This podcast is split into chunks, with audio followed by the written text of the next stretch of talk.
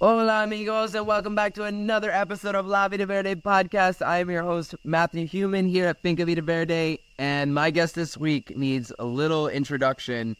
Charles Eisenstein is an author, a philosopher, a father, and a policy advisor to the Robert F. Kennedy Jr. for U.S. President campaign. I'm very excited to talk to him about that. It's going to be a great episode. Hope you enjoy.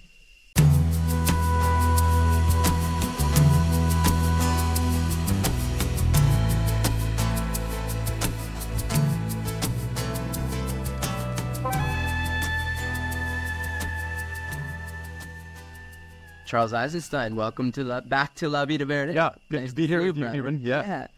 Um, so, like, people have been, uh, well, you have a, quite a following. People, a lot of people have read your works, um, Sacred Economics, other various uh, books uh, about your philosophy, uh, some like, great ideas. Um, and so people know you. And you've recently come to our community, and I, r- people were just like immediately like, and of course I wanted to have you on the podcast, but people were like writing me like, you gotta have Charles on the podcast. And like, so thank you so much. The first thing you said was, I was like, Charles, will you be on the podcast? He's like, I don't want to do that kind of stuff anymore. Let's talk about that. I love that. Yeah, yeah. So what did you, what did you mean by that? Well, first I had to say no before I could say yes. Is that that thing? well, be- be- because I, I guess, you know, early on in my career, I would say yes to everything, and then it became, you know, this this started to weigh really heavy on me, and and- and part of my personality is I like to please people, uh, and I just tend to say yes before I'm actually a yes. So, I've actually in the last couple of years, I've I've worked a lot with yes and no, um, in in medicine space, you know, and just in my my contemplation and and so sometimes because I'm kind of a novice at it, I have to say no to establish that I can say yes. That's beautiful. That's great, especially if you, like you said, you've had some experience with like you know feeling like a people pleaser. Maybe this is good advice. Learn to say no first, maybe, and then you can feel the yes. Well, I'm honored. We're honored that you said yes. Um, and your medicine, I mean, so medicine space is, is that like something you've been working with? Is, Uh, you, you- a little bit, you know, I'm not I'm not like you know someone who's like deeply following a medicine path. You know, I'm Sure. not like you know some psychonaut who's you know done heroic doses of everything. right. that I've worked with with I mean actually in the last five years I've been pretty much unable to to really um uh, uh, take most medicines. Um, Why? I get this physiological thing like like blood sugar crash and my experience is not very psychedelic. It's more of just like Physical. physical like feeling like I'm starving Oh, and not like a psychological like identification with all starving people in the world. It's just like you're hungry. I'm I'm hungry. I'm shaking with low blood sugar. I'm weak. You know, I can't get up. Uh, and Well, maybe it's uh, the you know in some way that's your body and or the medicine telling you it's- you've you've done your work. You, this isn't your medicine anymore. that would be very flattering. But um, I actually think I have a lot more learning to do. And and uh, I've been, you know, changing my diet and and really prioritizing my well being. Good. I think I'm actually getting better now. Oh, good. Yeah. Oh well, ma- oh, and then and, and maybe that's it. Maybe it's like making you ultra aware of your I physiology. think actually, like in, in some way, it's actually about um, being more material. You know, being more incarnated, Mm. and a lot of medicine kind of takes you out of your body. Mm-hmm. I mean, not all. Um, you know, combo, for example, definitely doesn't take you out of your Right, right. But um, a lot of medicine does take you out, especially stuff like ketamine, you know, or Sure. or acid. Um, although you can have medicine journeys that are very Embodied. embodied Mhm. uh, and I tend to, like even 5-MeO, for me, I'm like, These things that take you away. I'm yeah. I, I, I, all of my 5-MeO experiences were completely physical, Interesting. no visions, nothing. Well, you know, this is it's interesting because the first what I was going to ask you is like as a philosopher, as a thinker, because I know this is the one thing I know about you is you are very deep. You think very deeply before you even answer a question. Is like you're I see you stop and think, and I can still see the cogs in your brain working. That you are a very philosophical person, and maybe I was going to ask if that has in you know what your experience has been since the medicine started. You've you've been using the medicine, but it makes sense to me almost in a way that it actually takes you out of your head more. It's actually more of an embodied experience because I f- find medicine has a way of balancing us and giving us what we need. Maybe if Yeah. you're already a deeply pensive person. Then, If it's the right medicine, you know, it has an intelligence and it knows what you need better than you know sometimes. yeah, So, amazing. yeah. Okay. Uh, well, cool. And how's your your time? You've recently been spent. You've been coming down here for a couple years, like spending like uh like a few months at a time in La Covia, right? Um, we were here for a month last year and here for a month again this year. and you've in, bought a lot in the new Ecovia San Mateo. Is your plan to live down here? Um, you know, maybe we have, you know, we have a 10 year old. Yeah, Uh, he's turning 11 and where we ended up for various family reasons and, and, and, and other reasons in the States is just not a schooling alternative that's radical enough uh, to fit my values and philosophy, but also to fit his temperament. And, um, Mm-hmm. is that what attracted you to this area? Yeah, I mean, we would not be here if it weren't for it was called Casa Sula. Now it's Ecovia. Ecobia School. Uh, so that's like a big draw, um, especially you know Carrie's entering middle school years, which is just you know, at least in public school, it's just inhumane. Interesting. You know, so so Uh, He is he want to be in Sula? yeah, he likes it. He likes it. Yeah, Which uh, Sula or now it's the Ecovia school? Is, are they following? Is the Ecovia school following the same philosophy as the Sula, where there's Um, not really a there it it is very. Um, there's, a- the, the children have a lot of freedom and independence. uh huh Uh, ri- right now, they're basically redesigning the school. right. the children. the children are redesigning, And it's not just lip service, you know, what color should we paint the wall, but actually like, you know, how do we want to allocate the space?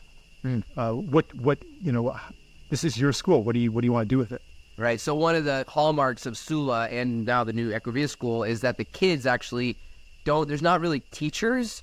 It's the kids are actually like kind of following their own passions and allowing their passions to kind of lead them and following different things. Right. And then the the guides or the parents and the and the guides there are kind of just there supporting them in learning about what they're passionate about. Right. Uh, I, I think they're a little bit more active in that. Okay. Um, that what you've described is kind of uh, the Sudbury model, model of free schooling. Uh, Uh, and I think that the shortcoming of that model is is when the when the when the teachers or the staff are so hands off, where they're like not even trying to inspire the children with something, you know, and right. offering Well, that was kind of my thing. solicited offers. Yeah. you know, I think that that's important. Like the like some of the best teachers I had, they were great teachers because they were enthusiastic about something Uh-huh. and affected me with that. And if it had just been okay, what are you passionate about? Like I never would have even known that these things existed. So I think that, and, and in any healthy society, children learn through through um, their interactions with adults. You know, they, they learn how to hunt, they learn how to build a house, they learn how to play music. You know, they don't they don't, they're not separated off from society. If you're going to do that, then you I think you do have to have some kind of curriculum. Sure, you know, but but the, the thing is, you know, when when like in public school and in most schools o- in, on the world i- on this planet today, you go to an institution that was made by distant authorities and you march through a curriculum that was designed by somebody else. Right. So the life lesson you learn is how to live the life that somebody else plans for you. Right. It's training in authoritarianism, you know, being a, a, a, law- a, a, a complicit subject. Okay. And, and I don't want to subject my kid to that Right. and and and also, but I also trust, like aside from all the that value, all those values, all, Right, that, right, right. all that dogma, the for me the litmus test is, you know, if there's no school that day, is he disappointed or is he happy? Back home, we s- we're sending him to public school just for one year, you know, so he can have that experience. And man, if there's a snow day, he is ecstatic. Uh huh. Whereas here, uh, He's enthusiastic to go. yeah, one day he came home from school and said, and said, when is it going to be tomorrow? Because he liked school so much That's- that he wanted it to be tomorrow so he could go back to school. Well, that's amazing. And you're when you say back home, you're in Rhode Island. Yeah. And just so, just a little bit of can we talk a little bit about history? Like, what was your you where were you raised? I was raised in Pennsylvania, Pennsylvania. State College, Pennsylvania. Right. And you your your father or mother or both were uh, working at, at Yeah, my father was a professor. My mom was a uh, attorney, attorney. Okay. What was your dad teaching? political science. of course, which we'll get to in a moment. The, the apple doesn't fall far from the tree. But you, so you were raised in the education system. I mean, literally, your parents worked, your dad worked in it, and and would you say you what did you go to public school or private Yeah, school? going to public school. And so you, that's is where you're kind of this, but you turned out okay. you turned out questioning the system. Y- Human beings are resilient, and I, I was very fortunate to have, um, you know, certain experiences and, and inputs that uh, loosened the hold of the ideology that that s- the school system indoctrinates in, into you. So, You, would you say your father like supported you in that? Like, uh, I mean, yes and no. Like they, my, my parents highly valued educational attainment. You know, it was you Well, know, it's different generation, unquestionable, too. unquestionable that I would go to college, that I would go to grad school, et cetera, et cetera. did you? I went to college, not grad school. Where'd you go? Yale, What'd you study? mathematics and philosophy. Okay. Interesting. Wow. So, so like I, I was Together or separate? together. So they they tie in together. Yeah. That, that, that would that's the whole. That's, that's I mean, the- it was like, there's a you whole know- conversation. Yeah, like there's like some, you know, mathematical logic, you know, set theory, you know, like foundations of mathematics. But I took a lot of regular math classes too, but it was, um, I mean, I thought I was going to find the deepest answers. I know. Well, that's where it is in my mind. I'm thinking like that. Yeah. So what did you? What's the takeaway from all that years? Of, well, eventually, I, you know, is there the answers that I was looking for were not to be found in mathematics? in the curriculum of Yale University, Okay.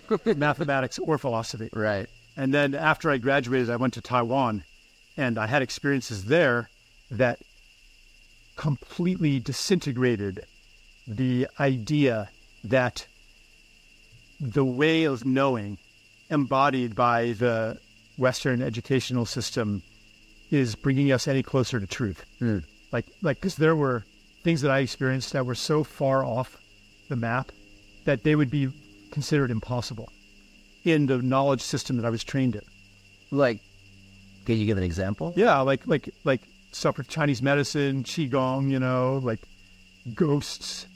I mean, I was immersed in a Buddhist Taoist society. And they're very that that stuff is all those things you mentioned are very like present in their world. Like do, what for instance, do they Yeah. believe ghosts are real and very Yeah. like present? And not only that, they're not even like they're not even that weird. You know, it would be like to like question it would be to if you and I questioned the existence of bacteria. You know, you Right. believe in bacteria. Right. you know, and like, you know, it seems, and to someone who's never seen one and grew up outside of a scientific society, this idea that there are these tiny little things that make you sick. Right. I mean, like, oh yeah, right. Right from a, from a very uh, right from that perspective, it's very And that's how real ghosts were. Like, it wasn't like, you know, you weren't like a kook. You weren't a kook if you, uh, you know, reported having seen a ghost. Have you ever seen a ghost?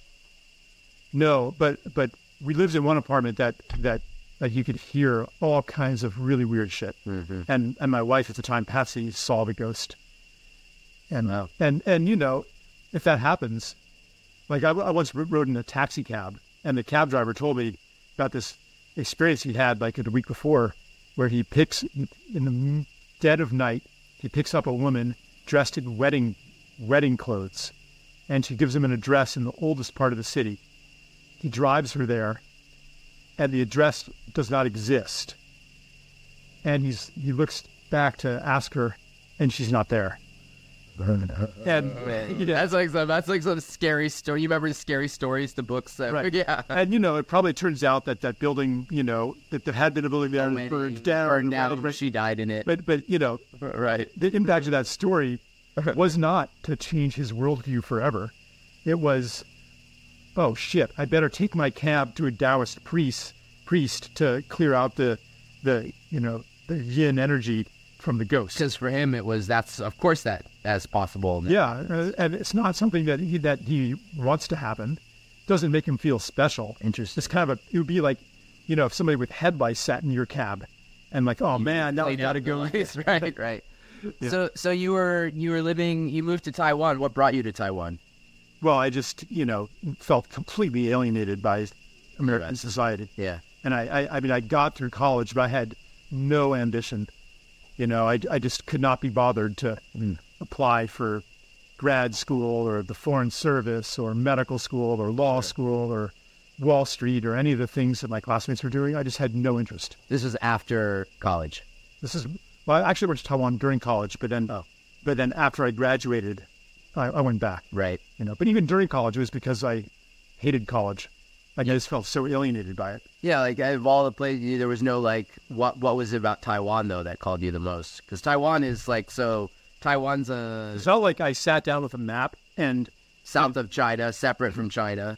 it's not like I sat down with a map and did a did a cost benefit analysis of what country No. I should go go to. You know, it was it was you know a series of Met somebody from Taiwan or something. yeah. I mean, actually, what it was, um, I you know there's a language requirement, and I would taken Spanish in high school, but it was totally useless. Mm. So I basically, I mean, it's kind of embarrassing, but I met this hot girl.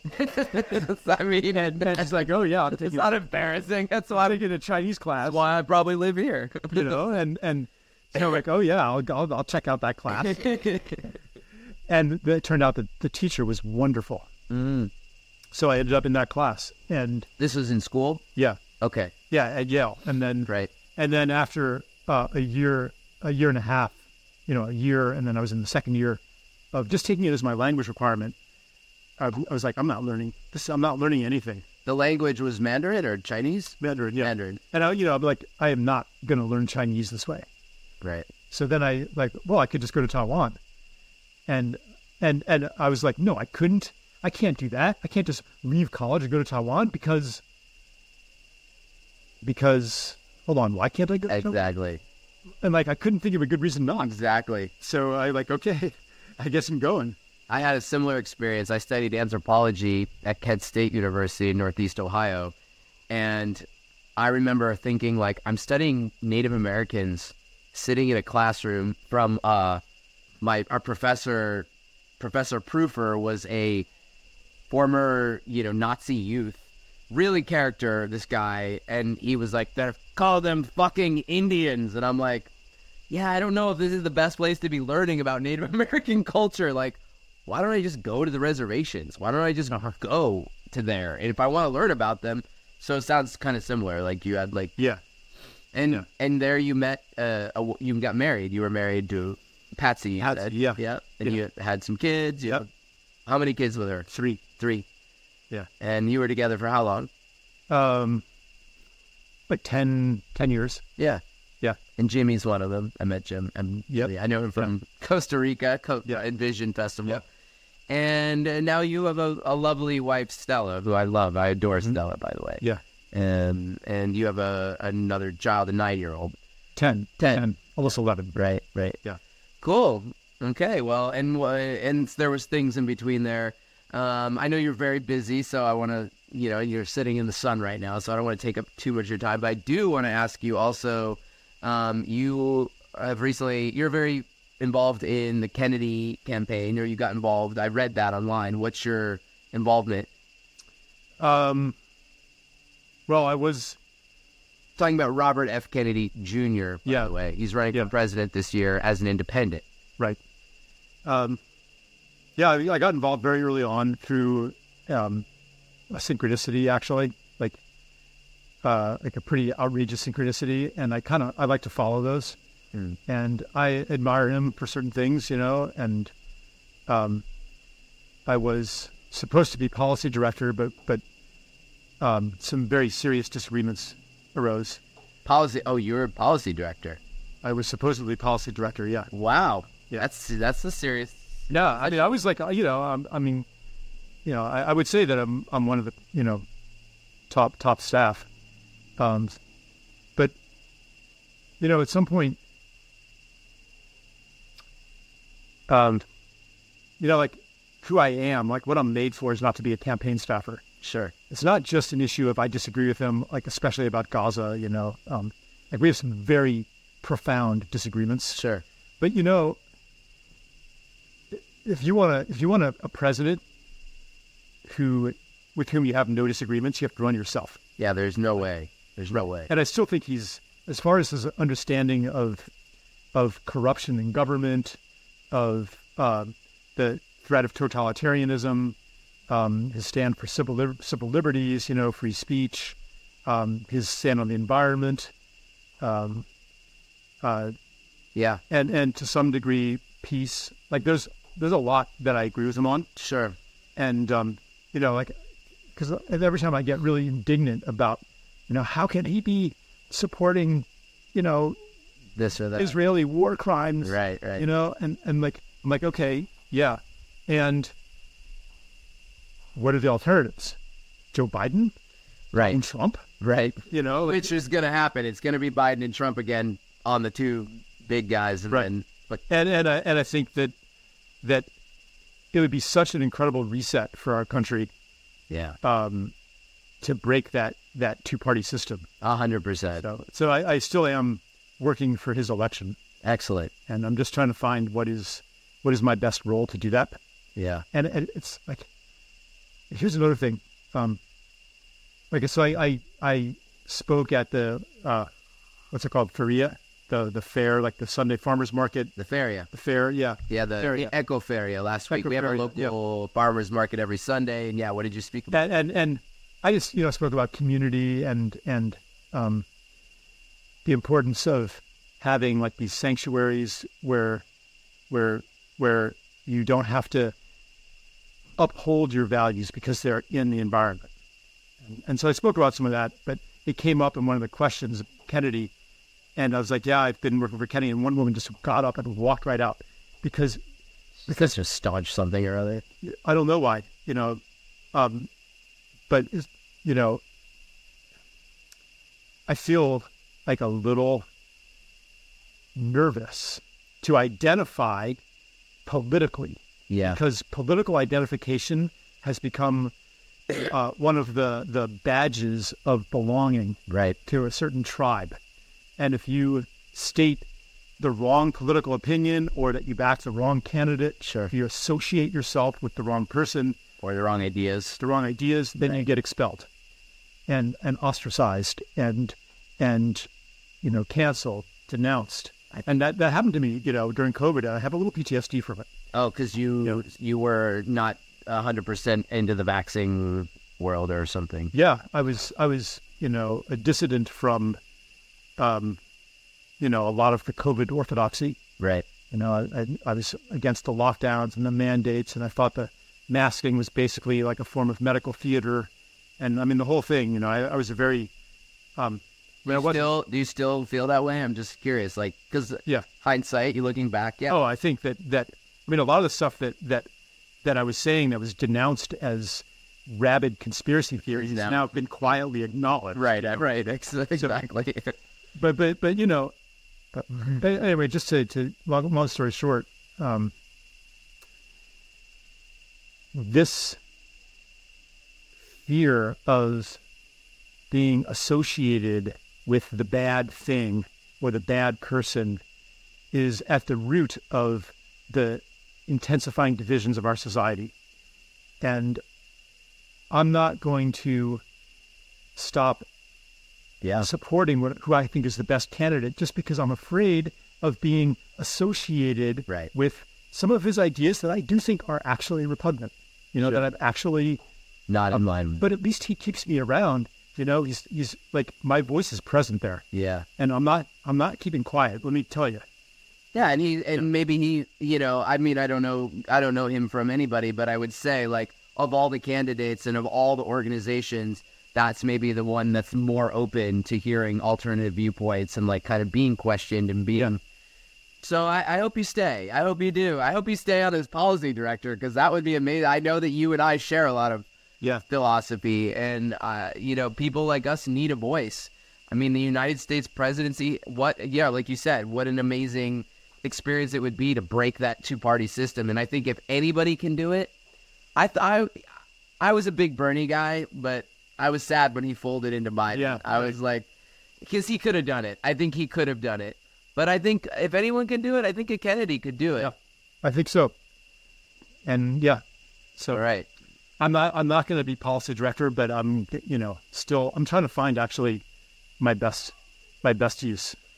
And what you said is really important. I mean, like people, like you said, wearing a badge or like I identify as this or as this. I've never, ever in my life identified as a- really very much. Like I've always said, like you know, uh, I I vote for whoever I think is the best candidate. If the if the Republicans would run somebody who I thought was worthy or like had good ideas, I would totally vote Republican. I don't. I'm not a Democrat. I don't care. Yeah, I vote for whoever I think is the best person.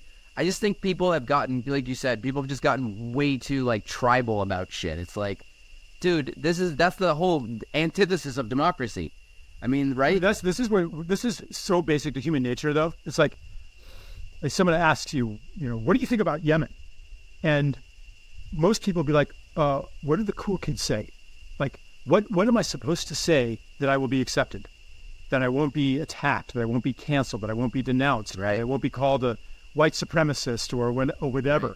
You know, what are the cool kids saying? And that's what I'll say. Right. That's that is how it's actually in a way a a positive trait, you know, because for for hunter gatherers the most important thing is social cohesion, Sure.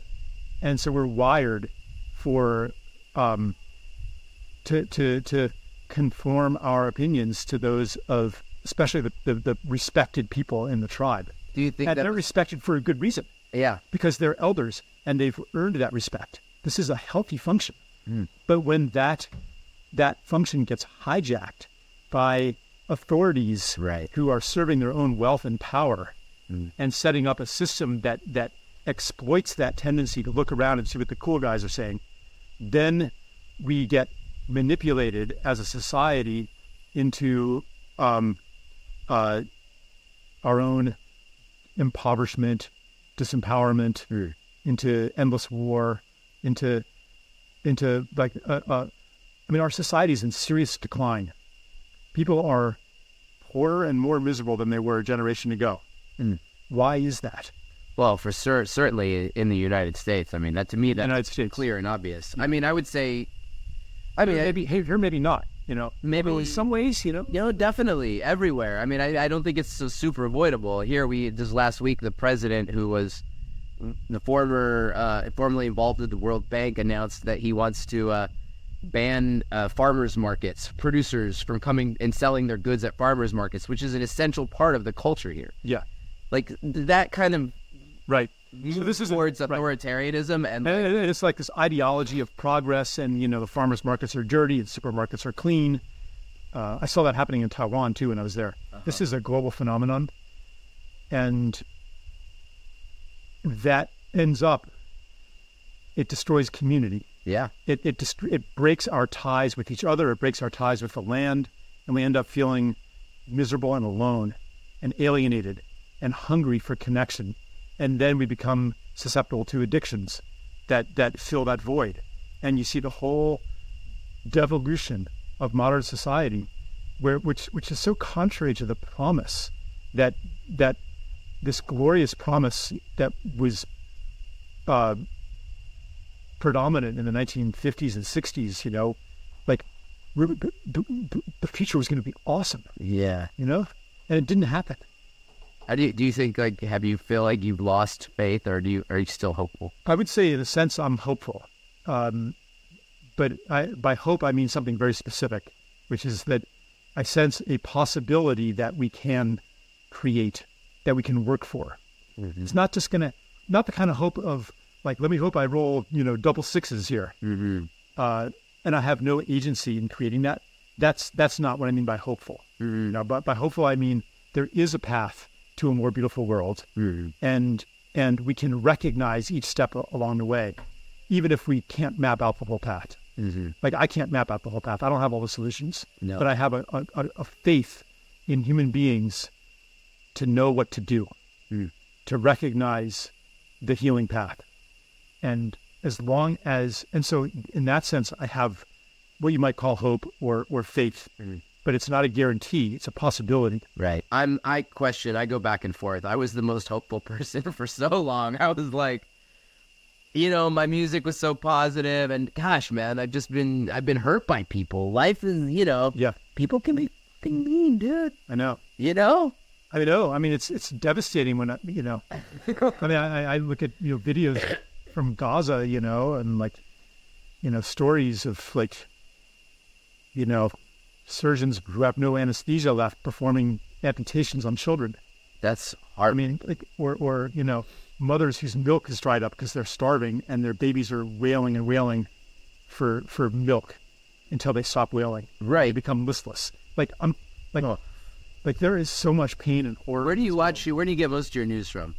I, I I mean, all, all over the place. Uh-huh. You know, um, Cuz I don't see that kind of stuff, but I'm also not looking for it. I think I'm also part, like part of my job is to is to take in media. the the best and the worst of what's happening on Earth. That's the only way you get a full picture, and and the level of miracle that exists out there also needs to be taken in. I heard a story the other day of a man. A man told me a story about how he cured his mother from late Alzheimer's, late stage Alzheimer's. She couldn't even get out of bed. She couldn't remember his name, didn't recognize him, and he you know went on this crazy protocol that he discovered himself and like and now she's like winning bridge tournaments and and like Cured it? yeah and like dancing taking dancing lessons What was the key? What was the i mean it had to do with like some cannabinoid precursor it was like really cannabis related? uh, that was part of it i don't know i didn't actually i wasn't that interested in the details All right. you know i'm interested I'm interested in the details. i'm interested in the possibility why you're starting to lose it not no what were we talking Yeah. um, no, I- I'm interested in the possible. Like, like in order to navigate the future, we have to have a full set of information. And so, like what you're talking about, like you used to be really positive, and then like you you face again and again the cruelty and unfairness and betrayal of the world, and like you lose faith in humanity, and you're in the d- darkness. That's important too Yeah. because you can take that when when when your music incorporates that and the positive stuff that was true Sure. like you weren't just like you know pretending like you were tapping into a truth there and when you incorporate all of that into your music then it becomes medicine Yeah. yeah Yeah, I think it's I think it's true, and and also you're right. It's a both. It's they. I and I also think they both also existed. It's also about like in that time of my life, maybe my focus was more on the positive, and now I'm like receiving more lessons around the darkness. And at some point, I'm realizing I'm like, well, I can still choose to focus on what I want to focus on. You know, like for all that's bad that's happening or it has happened, there's also a silver lining to all of it. Like all, every time I've experienced that, there's always so much good. So, yeah, it's just sometimes our lives are. I don't know. I think medicine comes to us when we need it in some way. Would you agree with that? yeah the m- medicine is called by the illness Yeah. yeah Um. Okay. all right I've enjoyed this guy. Wait, still wait, wait, wait, wait another minute. I just want to say thank you, Charles, for um for coming on here. You've been on a lot of very well-known podcasts. We're the we're just a little wee podcast, but um, you're a community guy. I love that about you. You've been showing up here and Yeah. um, you know, supporting our community. I know you have a lot of followers out there, probably people that are going to see this and like be interested in where we live. Um, I know some people have like bought in Equilvia just because you're, you know, Yeah. they because they share your philosophy. You know, it's like we share a common a common belief that the system that we grew up in doesn't have to be that way, right? Yeah, that's why uh, why I like it here. You know, the people, the people, the expats or the people you know from other countries who I meet here are here because, you know, they have in- on some level rejected the place where they've come from. Mm-hmm. And, and, uh, so like there's a, a basic commonality. Yeah, that they're that we don't At least have they're searching for something else. that we don't have to do things Yeah. the way it was. Right. And also Costa Ricans have been are very you know, not every Costa Rican is open minded by any sense of the of the of the idea, but as a general, as a nation, this country has decided they want to be Yeah. inclusive. it's a very special place. You know, there's a there's a very um, some kind of sacred hosting. Yeah. You know, which is not to deny the the social inequalities. You know, I mean, there's a lot a lot of a lot of stuff like Sacred hosting. yeah, there's some, Right, like, then? I like that. maybe something like that. I like that. yeah, th- there's Check out the new book by Charles Eisenstein, Sacred Hosting. no, I'm just kidding. but there's something special about Costa Rica. Hmm. You know, Yeah, I agree. I agree. It's a I, it's a special place that they they're very passionate about the environment. Yeah. And it's it's an, it's just like anywhere. Like is it perfect? No. No. People come here with this ideal of like No. you know, it's the people are all and there is like this element of colonialism. You know, and all the white people coming in and stuff like that. Hmm, sure. But but if you reduce it to just that, Yeah. you're missing part of the picture. Absolutely. Absolutely. And if you talk to Costa Ricans, in which our community, there is a lot of expats, but there's also a, a strong number of Latin Americans and Oh yeah, Costa Ricans. a lot in of South general. Americans and a lot of a lot of Costa Ricans. in this world and they'll they'll you know we all have a lot more in common in this community than we don't you know Right. and maybe the there's some fundamentalist uh you know religious costa ricans that have more in common with the Yeah. the fundamentalist christian americans that you know hate expats too Because when I, when I wrote about it, people were like piled on. They were oh like, god they're like, you know, oh, you're so you're now going to be a colonist, you know, neo colonizer white s- white, you know, Right. white privilege and stuff. And Right. yeah, I mean that there is that is something that, to be looked at, sure but it's not just that, no you know. No, we've had we've talked about that a lot on this on this show as well because you know it happened to Steven, it's happened to Yeah. me, it's like everyone, but but mostly from people who absolutely don't know actually, Right. And and I'd say most of those people have actually never been here Mm-hmm. and don't really have any. So who cares? Whatever. You're used to it. You got to be used to it by now, huh? I never get used to it. No, No, that's why I um, it's hurtful. don't read comments a lot. It's hurtful. Yeah. That'd be like the one comment, you know, that, and it's not even so much personal. It's like, it hurts that there's that amount of hate and anger in the world, you know? It's not, it's not even like, I mean, sometimes it gets under my skin, but it's more just, um, No, you know that there's people out, and and uh, obviously you probably know this that it's just a reflection of that person's own. I doubt. I doubt they really Yeah. hate. You know, like well, but sometimes, I mean, uh, sometimes there is something for me to look at, you know, but if I read all the negative comments and take them all in, I'm going to be spending all my time looking at it. Yeah, Oh, man. is this true? You know, am I really, you know, a wannabe hippie or am I really a, you know, want to be hit is Or- what we call. it. or am I really, you know, uh, uh, a psychopathic narcissist who's just? I, I mean, like like these psychological diagnoses come in the comments, you know. And if I actually like They take would them know. all in, Yeah, you know, and some of them might have something there, you know, like yeah, maybe I got some narcissistic tendencies. I don't know. I don't think you're a psychopathic narcissist, but uh, you know, well, Ah, well. yeah, well, we're, we're, we'll go, that's the, that's stay tuned for the Anyway, follow-up. yeah. So man. Okay, Uh, yeah, well. We'll look forward to your positive and negative comments on this video. I will read them and I won't tell Charles about them. all right. because we don't want you to know. Um, it's been great, Charles. Thank you so much for coming on this. Yeah. yeah, really appreciate you, brother. And um, this has been La Vida Verde podcast. My guest. Oh, where can people follow your work? Where's anything new coming up? Or The internet. Charles Eisenstein, the internet. We'll post Yeah. to something or other. Maybe your website, or do you have a website or Yeah, I- I publish on Substack, Substack? We're gonna post. but I A- haven't been publishing that much recently. oh, I don't. I'm, I'm actually. Um, I have a new book in my mind okay. that I'm going to write. You heard it here first. Yeah, this is the first time I've actually mentioned it in public. Charles Eisenstein, thank you so much. This is La Vida Verde podcast. I'm your host, Matthew Human, here at Finca Vida Verde. We release episodes every Tuesday at noon. You can watch me and Charles speaking a lot, uh, well, uh, filmed on YouTube.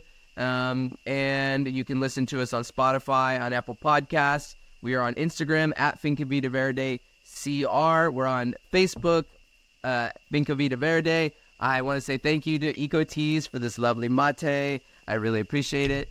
And uh, we have a Patreon, patreon.com slash lobby to Verde podcast, where we have all kinds of uh, kind of follow up content and, and uh, extra stuff for you. So thank you so much for your support. We'll see you next time. Por vida.